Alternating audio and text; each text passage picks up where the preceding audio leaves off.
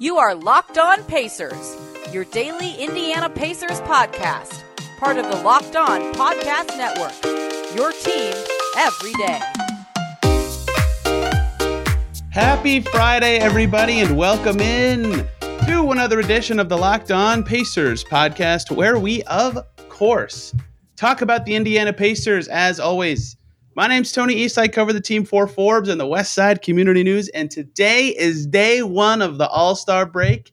I am on PTO, so it's day one of my All Star break. It could not be a better day. And you know why else it could not be a better day? Because Matt Moore, Hardwood Paroxysm, as some of you know him, the best OG blog of all time, unfortunately no longer in operation, is here to talk about the new look Pacers, how they're playing, how they look, how they fit Rick Carlisle's style, and how the vets who haven't played with them yet will fit with this team. So before we talk about that, the big question, Matt, how you doing, man?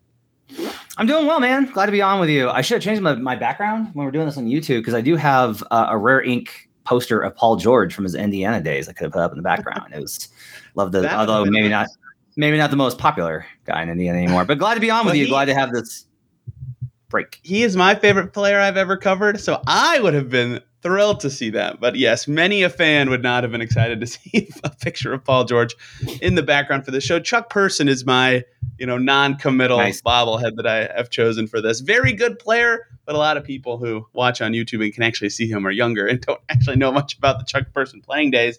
So the Tyrese Haliburton era has descended upon Indianapolis. They won their first game of said era against the Wizards on Wednesday night. They're playing really fast. Jalen Smith suddenly is good. Buddy Hield's having 36 point games. Tristan Thompson looks like Shaq jumping and dunking against the Wizards. Now he's gone. But still, they look like a whole different basketball team all of a sudden compared to the Pacers squad we saw earlier this season. They're young. They're trying to be really good next year. They're building. What have your first impressions kind of been of this rebuilt, retooled, whatever terminology Kevin Pritchard doesn't want to use, Pacers basketball team?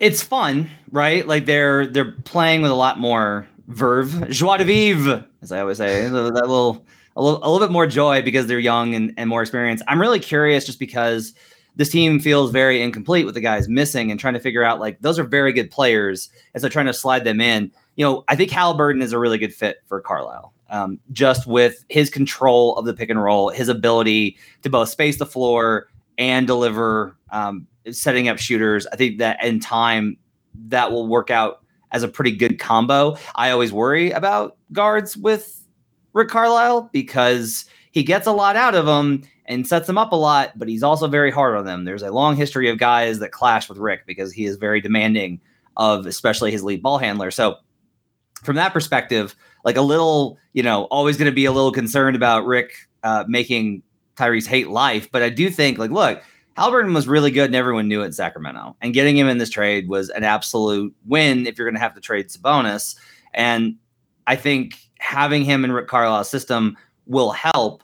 I think the questions are going to be how do they fix the defense? Because that's going to be an ever changing issue. And some of that's probably just the veterans, got to get healthy, right?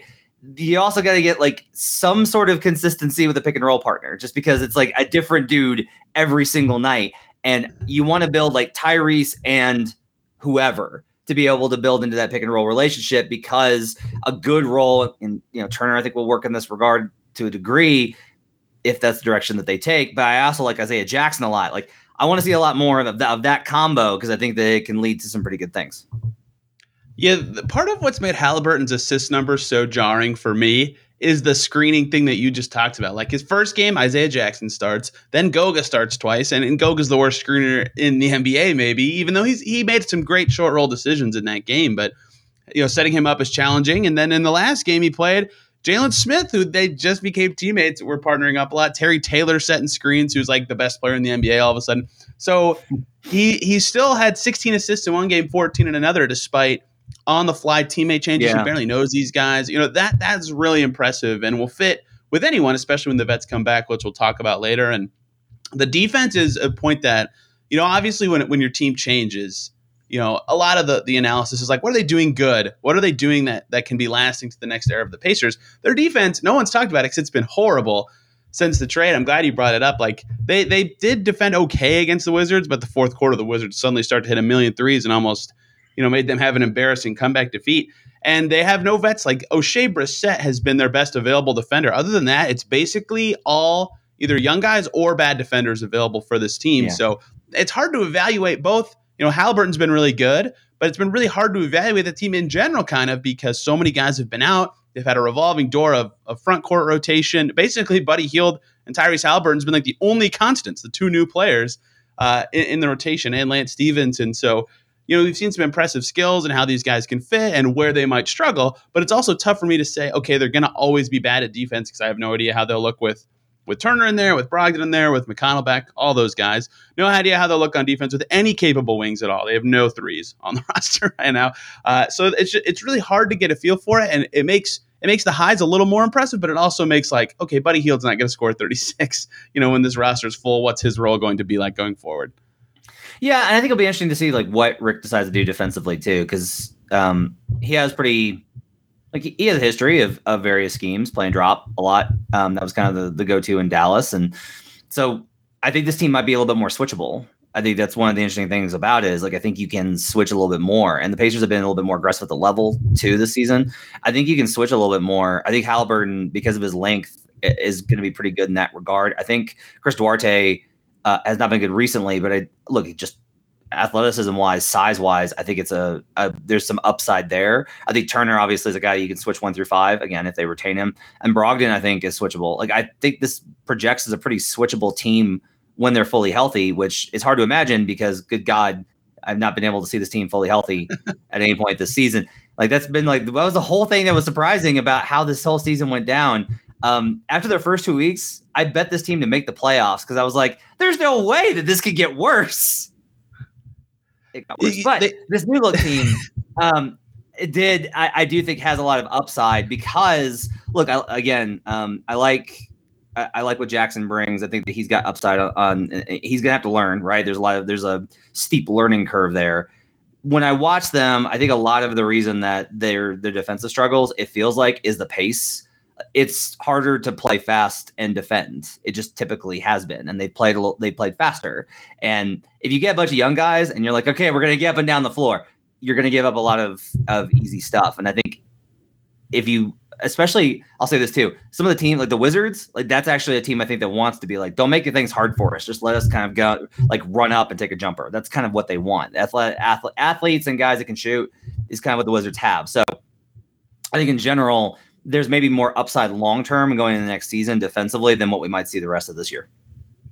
Yeah, the pace thing with Carlisle is interesting. And, you know, when I was kind of workshopping in my head how I wanted to discuss how this team fits with Carlisle's style, you know, I was researching their pace in past seasons. And so, so since the trade, fastest team in the league, like 13 second possessions all the time, whizzing the ball around, smart cutters. Haliburton can hit guys, and it's working. Their offense has been pretty good since the deadline. Their defense has not, like we talked about, and the pace is a factor there. But you look at Carlisle teams historically. This is just the last three years. It doesn't even go back to Dirk, who obviously you play slow and Dirk is your focal point.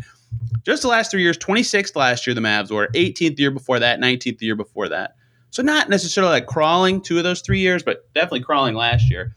He does like to slow it down, call some sets sometimes, not be flying up and down the court. It makes it easier to set the defense, do what he wants to do on that end. So I am curious about how that will look long term if they continue to be really fast because that seems to work. They have good cutters. They can switch on D, which is nice for a little bit faster of a game. Haliburton is excellent at any speed, and you know they have willing shooters now, so fast possessions aren't bad necessarily for them. But if it if it hurts their defense so much that they can't win, they'll have to find more of a balance there, and that that's where I think the biggest disconnect between what we know of Carlisle and what this team has looked like so far is going to come is where do they settle in in terms of speed? Can they play this fast forever and still be successful, or do they have to find a way to, to, to rein things back a little bit to find a way to be a little more of a half court team? And when they have, again, they're all youth right now. When they have Brogdon, when they have McConnell, they'll be able to slow down a little bit. But how much? What is what is the happy medium? Because that to me, with Carlisle and this team, and he doesn't coach young teams that often anyway,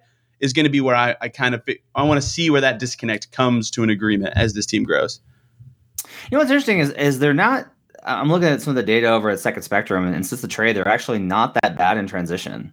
Like they they're and they're actually um, their issue hasn't been in the half. It, it's definitely been in the half court. Like they're giving up 1.195 in the half in non-transition chances since the trade. Like that to me is is kind of an indication. So maybe like the whole idea of and, and what that might be honestly is it's not even necessarily transition, but it's like mid transition, right? Just got teams are getting into actions sooner, like that kind of vibes is what I've seen too, where it's not even necessarily like just runouts. It's just they're able to get there's no real point of attack. Um, I do think asking the question about Carlisle, I am very curious to know like what Carlisle thinks, right? About like just this roster, like what he envisions for this team. You know, Rick's been around and he's not exactly known. Like his teams in Dallas were killer offensively and bad defensively, which was very strange to watch as a guy that watched him coach in Indiana in the 2000s and then in Dallas um, early on. Like his teams were very, and in Detroit, like his teams were always pretty sound defensively, and he shifted with the times more towards the offense. I am going to be curious to see kind of what approach he takes with pace if he feels, and also you got veterans on this team now. You know, like Myles and, and Malcolm are not they're not old, but they're not young bucks either, right? So how do you kind of factor in what's the best pace for those guys? Like, are you going to try and be like a, a fast paced offensive team, a la like kind of like the Blazers the last couple of years? And we're also seeing in, in with where the league, and this will be really fascinating next year too. The league is just so much more defensive oriented this year. Like, this is just a year where because of the foul changes, it's big more important to be better on the defensive end, and we're seeing that all over. Um, it'll be curious to know if, if Rick thinks that he can be successful playing at that kind of pace. I kind of lean towards no. I think that for the most part now, this is very much like a I want to see what you could do. So go out there and push it, and let's try and score some, and let's see what what your what are your offensive strengths and weaknesses, and then we can figure out the defense when we have you know a team. Hey guys, let's take one short little break to talk about the good folks over at BetOnline because football might be over for this season, but basketball is still in full steam ahead for both pro and college hoops. And from all the latest odds, totals, player performance props to where to find where the next fired coach is going to land, betonline.net is the number one spot for all of your sports betting needs. BetOnline remains the best spot for all of your sports scores, sports podcasts, and news this season. And it's not just basketball. BetOnline.net is your source for hockey, boxing, and UFC odds right to the Olympic coverage and information, head over to the website today or use your mobile device to learn more about the trends in action at betonline.net. BetOnline is where the game starts. He even had a point earlier this season. I forget exactly when it was. I want to say early December where they lost a couple in a row. And Rick, in a post game, was like, I'm calling too many plays. Like, I'm not letting these guys play free. He said it, mm. he knew it. And then they won three in a row. And then their season has hit the fan completely. And you know, since that three game winning streak, they've been like the worst team in the league. But you know, he knows when how much he needs to control the game and knows when it's when he's you know doing that too much. And so I think he can get that part down. The defense is where I like you just said will be very intrigued. Like uh, it's been strange. Like they the Tyson Chandler teams, he loved Tyson Chandler, right? Like the the Mavs love that dude because he changed their whole team to this defensive juggernaut. What perhaps Carlisle's biggest reputation thing as a coach is the zone adjustment in the finals against Miami, right? Like is or just any defensive adjustment he made that series, right? Defensive adjustments were like the thing that was like, okay, this is what Rick Carlisle's really good at, and he's obviously a really good offensive coach too. But to see how he transforms his team, that wor- worst point of attack defense I've seen from the Pacers since covering them how does he how does he make that mesh with what he thinks basket how he thinks basketball should be played, the speed he thinks they should play at, all that kind of stuff will be just totally fascinating. And and I think that the vets coming back will be a big part of it too. But you know, J- like Jalen Smith, what what is he, he's playing the four now? Like, is he supposed to just become a good point of attack perimeter defender all of a sudden? Is Buddy Hield going to learn how to play defense? Like, they might have to make a lot more switching changes, and then all of a sudden they're not going to be as good defense, and then they can't do it as slowly. So a lot of stuff with this team in Carlisle, especially if they want to be good next year, like they're saying, you know, they're going to have to figure a lot out pretty quickly. There's only two months left of the season, not even. So it's going to be fascinating to see how that all come together. Yeah, and I think that's one of the reasons why I think the rest of the season is is maybe you know depending on what they do. Like I, I'm kind of surprised they haven't just shut down Malcolm for like just be done. Just okay. Interesting. Go. Interesting. Go, go, go go go get help go get your because this in and out in and out in and out thing is that to me to me seems you're never gonna what, what's the it, where's it to have an in and out part you have to be in he's Yeah. only played three games in like two months, I think. But but the whole thing is he's not out though, right? It's like right, right. it's Questionable. still like, well, you know, he went to shoot around and he's gonna give it a go. Okay, he's gonna he's gonna play tonight, and it's just like, no, like at some point, just I've seen it. I've seen him practice a lot, like a, a lot Yeah. the last month, you know. And I know And they're being, uh, and to the Pacers' credit, Achilles are the thing that, like, yeah, as cautious as possible, right? Uh, go ahead. But it is very weird that they're like, he practiced in full today, but he's out. You know, so maybe they are shutting him down softly. But I I would that. think. Yeah. So, sorry to cut you off. I would think getting the data point of Haliburton plus Brogdon minutes would be kind of important to them, right? Like he is trade eligible again this offseason. That's an interesting question, right? Like, if do you want to go into do you want to go into knowing whether or not you need to trade Malcolm or not? That's an interesting question. If you're planning on building around Tyrese, I kind of think, however, here, here's what I'd say: I, I don't think Malcolm ever loses value. I think you can I go into next, you can probably go into next season and be like, we're gonna see, you know, like let's see how this goes, and then if it's like, you know what, Tyrese is playing really well, we like the upside, let's go ahead and and move him. But it, it- again, this is always the, this is also the question: is you're right, you you made these trades, which sets you up with good long term assets. You still have a remainder of current assets, and I'm not criticizing that because I'm not. I am one of the few people that will not be like, why don't the Pacers just blow it up? I'm not going to do that because um, I've watched Herb Simon run a team for more than 40 seconds. Like I know what the deal is right? And I actually think it's really good. I think if you look back, I, I made this point on Twitter that Indiana has been so consistently competitive that there's actually, I think, value to that. Like he's shown that he can build. They haven't won a title, but you could do this. Like you can build contending teams. They just haven't had that year where it was like, up. LeBron, you know, tweaked his ankle and or whatever, like you know, hurt his hamstring. Tough luck, but the Pacers managed to get through and and win a random one. Like never had that happen for them. And so what I'm kind of returning to here is trying to evaluate if they want to go full in. Because if you're looking at, all right, we need to evaluate Malcolm. Well, if you want to evaluate Malcolm, then you want to evaluate Malcolm and you want to evaluate TJ and you want to evaluate Myles. Like you need to see like how all of these different things that you have go together and what you're going to keep and what you're not. And that's why I think you know it might be better honestly because you know at least what those guys have in terms of their value it might be better to, to really just be like all right we're gonna play the young guys we're gonna figure out exactly what we've got outside of those other dudes and then we'll make a determination on whether or not next year we're gonna try and merge the two concepts of the old guys and the young guys or if we're gonna go in one direction or the other Yeah, the, the Tony East plan. Actually, let me go back for a second. You talked about you know them not having the LeBron injury or anything like that. The four best Pacers teams ever: 1998, lose to MJ; 2000, lose to the best Shaq ever; the Brawl season, and then losing to the Heatles twice. It's like that their best teams just were at the worst times, basi- basically, to be awesome. But anyway, I think the Tony East plan and I, the Pacers plan could be totally different. There's a lot of paths they could go. My plan would be as soon as possible, I want all of McConnell, Turner, and Brogdon to play. And I just Yeah. want to get all the data points I can on, okay, you know, I've, uh, we've never seen these guys with Tyrese. We've never seen these guys with Buddy. Oshae's playing the three now. How does that look with these guys? Jalen Smith, can he actually play the four next to another big? You know, what, what's the deal there? Can Isaiah Jackson play the four next to these guys? How does this all fit?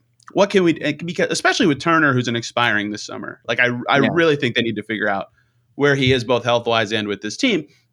I would that's what I would do. And I wouldn't be aggressive about it necessarily because health is very important, but seeing how they fit in on this team is extremely important if they really want to be good next year because if those guys don't fit or their role doesn't make sense, what's the point of bringing them back? You know, you have a full season of how Rick Carlisle coaches your team. So that's what I would do. But- and I think Brogdon can fit with Haliburton really well. Buddy Hield Yeah. shooting can really help them. Yeah. They desperately need any defense. So Myles Turner, well, might Yeah. might make them look awesome right away.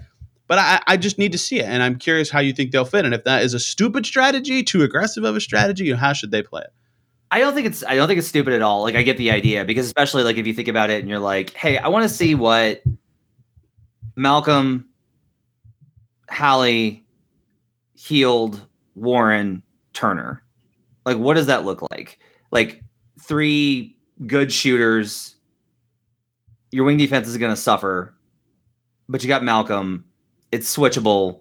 Like there's a lot there. Like that just brings a lot to the table in terms of being pretty competitive. I think one of the dangers though that you're going to run into here is um, I, the way that we look at. I, I I preach this a lot. Um, the way we look at the NBA season is in general as a kind of consensus, and I say this like having seen it and then like reevaluate it across all the years. We're just pretty bad at understanding how the season works. And what I mean by that is there's this idea of like, well, it's early in November. It's oh, it's early in December. And then it's like, well, you know, it's midseason in January, but there's a lot of time. And then after that, after All Stars, when people are like, okay, let's find out who these teams are. And I am just here to say, nothing in March matters. There's like seven games total that are going to matter and be meaningful in March. Maybe let, us exaggerate it. Maybe say 20 games because you got like play in. The play in changes it because now the play in teams are like, no, no, no, we got to beat this. Like this one, we got to win. We care about this one. But Phoenix after the All Star break is literally going to be like, our work here is done. and if you're Miami, you're largely like, all right, look, if we get the one, great. We're in a battle here, and yeah, we could slip. We're in pretty good spot. We get a cushion. We're probably making the playoffs. Seating doesn't matter. We got to get healthy and make sure that we get our guys. So you have half the league that's like, we got to make sure that we do not suffer a major injury in the next month and a half before the playoffs. And then the other half of the league is like, screw it. It's time for that sweet, sweet Jabari Smith action. It is time to go ahead and go get me some Chet. I want a Chet. And so you have like this mix. And so the danger now, there's two ways to look at this, which is um, not only is there the, the talk about what you're saying, which is you get that data point of evaluation, but you look at the Wolves last year. The Wolves changed coaches, they changed approach, they changed some of the roster. And under Chris Finch, they said not to tank and the reason they decided that is they actively wanted to be like, we want to figure out how this team needs to play. And then they took that and they made the changes they needed to and they carried it into the offseason. And now the Wolves are looking very much like at least a play in, if not play So there's value there, right? Like, yeah, they beat up a bunch of teams, but they did figure out how to play together.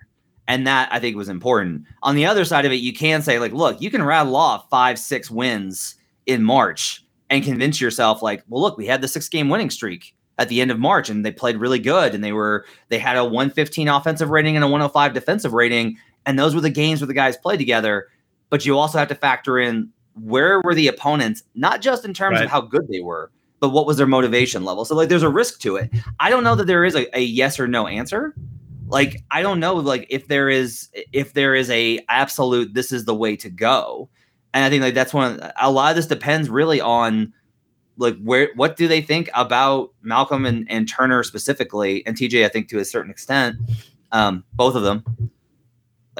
I, you should have a good idea of, of, do you want this guy next year or not. Like you should know that yeah. regardless of how like if, you like him and the fit's not good with Haliburton, well, even let's figure it out. Like let's work on it and let's make it work versus trying to figure out the idea of okay, this fit isn't great and we should make a decision off of that. I don't disagree with having the data point though, because you're right that having more information going in the offseason is always going to be more helpful. Let's take one quick break, guys, to talk about the good folks over at Built Bar who are making the best tasting protein bars ever. And I am not just saying that. Tons of Locked On Pacers listeners have tried them and told me that they absolutely love them. The peanut butter brownie ones are awesome. But what makes Built Bar amazing, they are protein bars that are both healthy and delicious, 100% covered in chocolate super easy to chew and soft, unlike those protein bars you can get at the store sometimes that are the chewiest non edible things ever. And they're all delicious. There's so many good flavors. Everybody who's tried them absolutely loves them. They're basically a candy bar, except it's healthy and it's a protein bar. You've got to try them yourself. Low calorie, high protein protein bars that you can use as a meal replacement or a snack. I've done it for both before. Most of them contain 130 calories, 4 grams of sugar, 4 net carbs, and 17 grams of protein. You've got to try them mint brownie, coconut, coconut almond, whatever you like. They've got it at Built Bar. Go to built.com. Use the promo code LOCKED15 when you check out. You'll get 15% off your order. That promo code again is LOCKED15 for 15% off at built.com. Yeah, if you're already on the fence, you're probably out on a guy at this point. So the the flip side to the Minnesota thing, and that is a Minnesota is a great example, right? So the yeah. flip side to this is, and you mentioned, you said Jabari Smith's name. Playing the vets makes it harder to tank, and the Pacers would lo- love to have the best pick possible. And Minnesota did not have their first last year, which made evaluating and playing whoever it doesn't matter. They don't get to keep the. Well, I guess they could have kept the pick, but whatever, odds are odds. So they just said, screw it. You know, the Pacers have their pick no matter what. It's less tenable that way. They would like to get the best pick possible. And some of the play-in teams going in at the deadline means they're more likely to be top like seven than they were before the deadline, but less like it, it's very confusing. There's ceiling and floor stuff going on. But um, you know, that is the the don't do that argument is no no no, don't play Brogdon, don't don't play these guys. Get the best pick possible and then see next year, like you're saying, that is also a, a strategy. And if you don't know if you're going to keep a guy, you probably know that you're going to trade him at some point anyway. So that will be fascinating to me to see. You know what other data point I want to see the rest of this season? As many minutes of Tyrese Haliburton and Chris Duarte as Rick Carlisle can possibly give me. Eh, if, if he could do 48 in a game, Tony East would love it. It'd be very stupid for the Pacers to actually do that, but I would love that because I love data and evaluating these guys. They've only played like 35 minutes so far, plus 0.3 net rating, whatever. But hey, it's a plus for a 20 and 40 team. I'll take any plus as a positive evaluation point. Those two guys could be the future of this franchise with whatever picks they end up getting in this upcoming draft. You know, we've only seen 35 minutes. Perhaps you could talk about that. But how do you just con- conceptually feel like those two should fit together as a pairing? I mean, that's what's interesting about the logjam, right? Is like you got you got I just I put together that lineup, but I was like, hey, I want to see Brogdon and and Hallie and Hield, and I'm sure like if you're listening to this podcast, you're like, uh, Duarte, hello, right? And it's like, yeah, I mean, this is the whole point, right? Is you have assets that you're going to have to kind of make room for. You just are, and even if you're like, well, he'll come come off the bench, that's fine. But I still think you're looking at you. You still have Malcolm and Hallie and Duarte, all who are going to need touches. Look, I mean, conceptually, look, if they decide to just if if they decided to wait because Turner was injured and they didn't want to move him until he got back, and you know TJ's injured and they're, Warren is injured and they're waiting on him, and Brogdon can't be moved until the summer, and they just really are just like that's possible, right? Like it's entirely possible that the Pacers could just be like, yeah, we're just to wait and then we're to flip all those this summer and, and reconfigure the team around the young guys. Wouldn't be a bad move. Like honestly, like I'll say this: there's a, and you would be able to know more about the the the ins and outs of what they've said and indicated to reporters and um and in com- public comments or behind the scenes and sources, et cetera. But if I'm looking at it, one of the things that happens a lot in free agency is, you know, teams are like, all right, we're clearing this cap space and we're going to go get a guy. Oh no, he went somewhere else. Like this is the Pelicans problem. But what you can do then is you can say, hey, you know, we've got this guy and we'll, you know, move it into a trade exception or for a pick or whatever else. And oftentimes you will, that's, I think there's honestly a better leverage opportunity at, in free agent, at the end of free agency than there is at the trade deadline. I think if you're trying to move assets, that's the best time to move it because then you catch a bunch of teams that are like, we missed out on our top three targets. All three of our top guys went somewhere else. And that GM is like, clock's ticking on my job and I would like to make the playoffs and not get fired. And so, who has like guys that can help me win now? The Pacers. So if you go that direction, I think that it can work. Um, getting back to Duarte, like I like the combo. Like you can just build around Hallie and Duarte, and I think that that works. Right? It's it's a playmaker, three level scorer versus and Duarte, who's a three level scorer. Like I think you have two guys that in time will be a combo. Like that's what everybody kind of wants is one of those those backcourt combinations where you have so much scoring and then you add a force down low and you're kind of set. Um, I do think it's going to be interesting to see just from the perspective of what direction they go with the bigs and how they design the offense because um, I have a hard time figuring out Duarte in terms of what kind of scorer is he going to be long term? Is he going to be more on ball creation? Is it going to be more catch and shoot? Like there's evolutions that can go multiple directions, and I'd be interested to know kind of what you think about that. Yeah, I think you know he is a really good tough shot maker, which is a yeah. scary skill. It's a scary skill because those guys can be fickle in any game where you love you hate the shot they take and they make it, or they they take too many sh- tough shots and shoot you out of it. But I think he is pro he is better on attacking the basket. So I think he'll probably be his best fit with Hallie to me would be secondary creation kind of guy. And and passing yeah. his setting up his teammates has not really been his strong point at all. That's something Brogdon and Carlisle have really stressed to him. Like, hey, you know, you you make some of them, but some of these shots you take, you should probably be, you know, head up looking for a teammate or you know just turn around, dump it out behind the three point line. That maybe a better shot will come later in the possession. If not, you can shoot that at the end of the clock, whatever. So they're working on him with that, but I think that the fact that that's not there yet, and he can't really be the you know, a passer and he's not like a knockdown. He's a pretty good shooter, but he's not a knockdown shooter. I think the best role for him is that secondary slash off the dribble. You know, Hallie breaks down the defense, he finishes the blow or something like that kind of situation. But it's possible if his passing develops, he could be the better scorer and have the ball more often, you know, be the end of clock bailout guy. Like his ISO game's pretty smooth and there is not a defender in the world he will not try to shoot the ball over the top of, sometimes to his detriment. But uh, so I, I, think that he could develop in that way, but I don't think he'll be a behind the arc exclusively or focused kind of player, just given the way he is. And he's worked a lot this season, and this is something Caris LeVert had to work on. Even like this is a never ending goal for players. Get all the way to the rim on your drives. You know, the pull up yeah. and the floater can be really helpful, but you shoot way better with one more dribble. It takes so long to, for that to click for guys. And so him and Caris have both been working on that this year, and that could make Duarte even better because I think reducing him to a shooter isn't going to work out very well for him.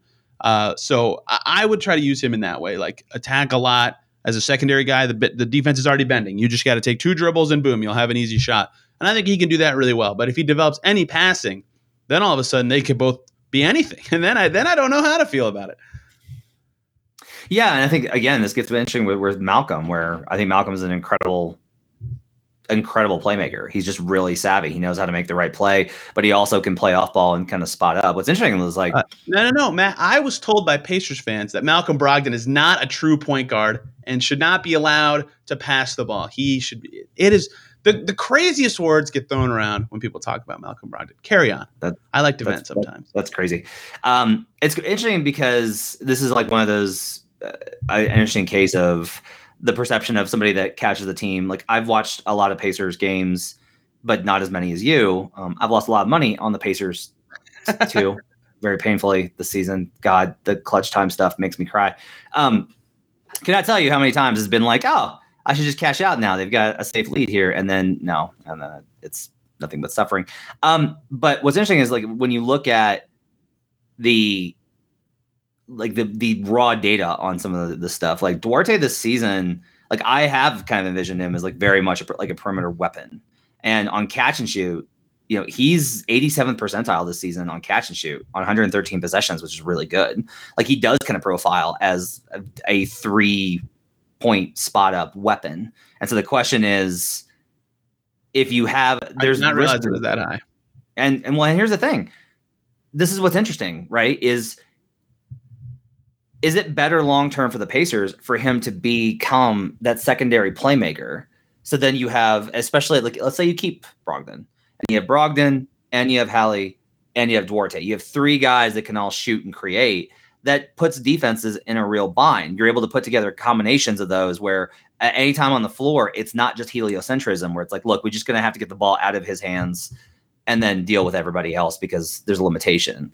That's one of the the influx points that we're in with the league is this is a broader conversation, but what we're seeing a lot is there was so much heliocentrism in terms of one guy having the ball and just like coming off of a pick and driving and kicking or shooting that teams really have designed a lot of their defenses to just say we're going to get the ball out of that guy's hands. We're going to make anybody else make a play because everybody else their entire role is catch the ball from the star and shoot. And so or dunk it.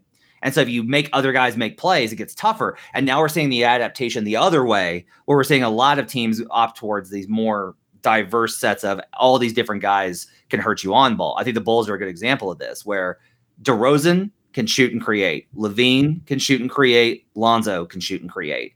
And that's one of the reasons that they've been really successful, along with how Vooch has played and some of the bench guys, is having that diversity really does help when you do not have like a single if we cut the head off the snake, this thing cannot survive. And with the Pacers, I think one of the good things is they're set up in a very good position to have multiple guys that can hurt you. And that I think is a good model for building a, a team long term in a market like Indiana.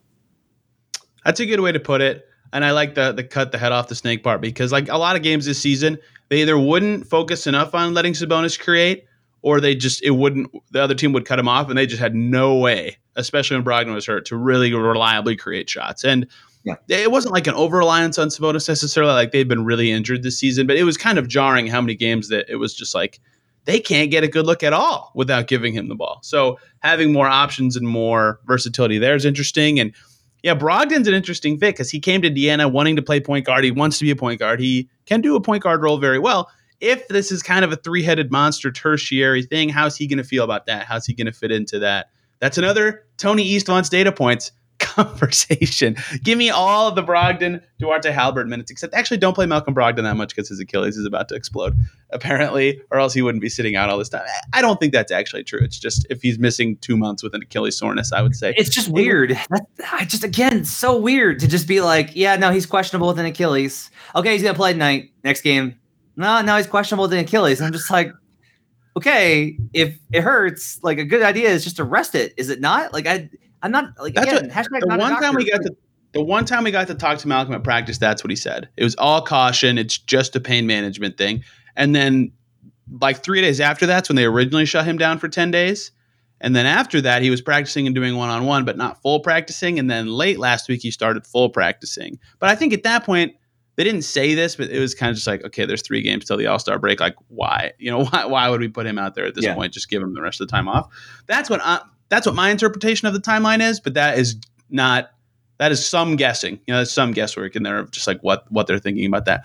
So we'll see. I think the Duarte Haliburton combo can work very well, especially because Duarte can defend, right? Because that'll make Hallie's life a lot easier in general. Is that he won't have. To, I mean, he's never supposed to profile as a defender, but he won't have to. Excuse me, my phone just slammed down.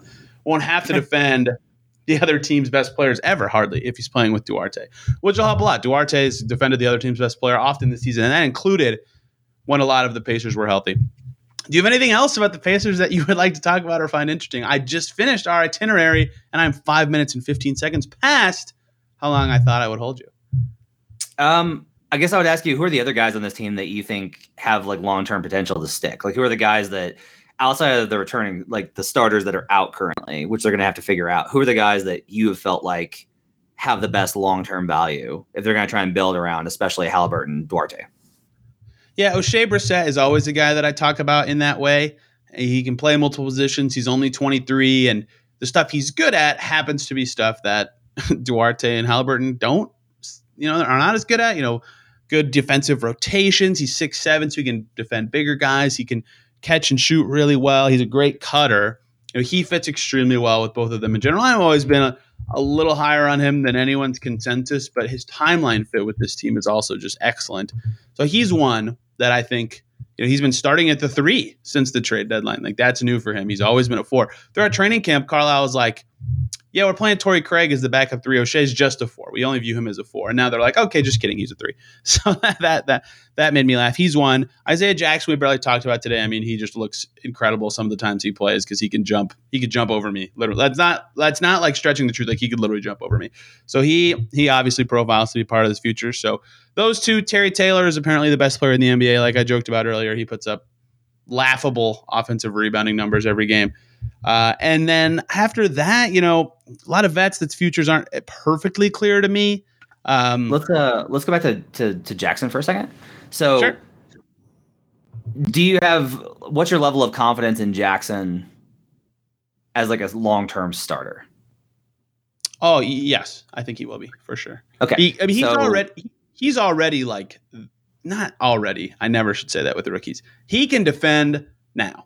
And that's really like he can defend four positions, I think. The Pacers are saying five in training camp, and I was like, ha ha, okay, it's a rookie. He can't really defend five positions. And then he played, and you're like, oh my God, he, he can defend a lot of positions. So yeah, yeah, absolutely. I think he'll be a starter someday. Does he change does that estimation change your evaluation of Turner's value long term? Um, yeah, a little bit. Well, and and that's data point Tony over here. That's my favorite word today. can I see can I see Jackson plus Turner at the same time? You know what Pacers yeah. fans really want is to see a different two center lineup for the rest of the season. Right? but I would love to see that because and, and Kevin Pritchard said this. You know, we we did the post draft press conference with Duarte and Isaiah, and then we got to talk to KP one on one, and he's like, you know, Jackson obviously has skills to be a five, but we think he can be a four. He can defend fours. He hmm. can kind of shoot. He's shooting threes now. He made a bunch in the G League, which doesn't always translate, but still, they think they they really think he can be a four. And I know they buy that stuff because they've played Sabonis at the four all year. They've been starting Jalen Smith at the four, right? Like they're not opposed to it. So that would not stun me if he could play at the four one day. And then I really think he projects as a long term starter if he can play two positions. Man, it's interesting just because it's like, okay, you got, uh, let, us just go ahead and remove Hield. Let's put him on the bench. That's fine. Um, sure. Yeah. Malcolm, Hallie, too many players, Duarte, Jackson, and Turner. And that's before TJ. that's before Warren.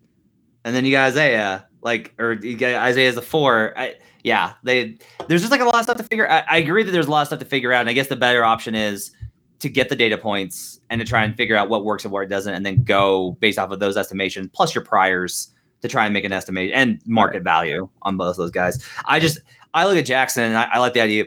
Like I really like the idea of Hallie, Duarte, Jackson. And I'm I'm typically not like captain. Ooh, the young guys. Like I fight this w- with Nuggets fans all the time, who are just like, why don't they just play Zeke Nnaji and Bones Hyland 48 minutes a game? I don't understand. And I'm like, guys, they that's not how okay. Um but I do think I do think that you have a set of skills there that might be able to grow. And I think the really the question is like do you want to build something sustainable or do you want to try and build a hybrid pretty competitive team? And those decisions I think are very interesting and tough and you're having to evaluate a lot of things, but I kind of like the idea of being able to leverage the assets they have this summer and build around that trio because I'm just I'm very high on Jackson. Like I just I every time I watch yeah. him this season, I'm like, okay, like there's something here. And with Duarte's, I think defensive ability, and if you could, I think I think in time Haliburton can get to be a pretty good defender. And the reason I think that is if you just get the Kings out of them, like you just got to detox the Kings from Hallie. And I think that you're like, there's a lot. That's amazing. Is he was really good despite being on the Kings, and that's hard to do. The the you know what's funny? You you all know this. You've covered the league for forever. Like every time a guy gets traded, it's almost always the same presser. I'm really excited to be here. I I've always thought this about this team. We're gonna do X Y Z. We're gonna be great. You know, it's like some of it's a little unique and cool, but most of it's like cookie cutter stuff. Buddy Hield, first presser in Indy, right? I'm expecting that. You know, I'm excited to be in Indy. I can shoot. I can help this team. Blah blah. He's like, yeah, I'm just psyched to be out of Sacramento. I was like, that's all you have to say. it was really funny. So that is certainly a thing that can help this team. And you know what's funny? As you talk about this logjam of youth and vets and trying to build a starting five, we haven't even mentioned Mr. Top Five pick and where they fit into that equation. Who knows what position that player ends up being? And they have like the 22nd pick from the Cavs. I have no idea how they're going to build a team, but I sense as we shuffle through this crunch, the changes could be on the way for this Pacers team. Matt, thank you for the time. I very much appreciate it. First of all, everybody, I'll say this part. Matt hosts Locked On Nuggets and one day of Locked On NBA, so very much a friend of the pod. Has all the lovely webcam gear, if you couldn't tell, for the Locked On Network. But where can people follow you and all your stuff? You're putting out stuff every day now. Yeah, follow me at HP Basketball.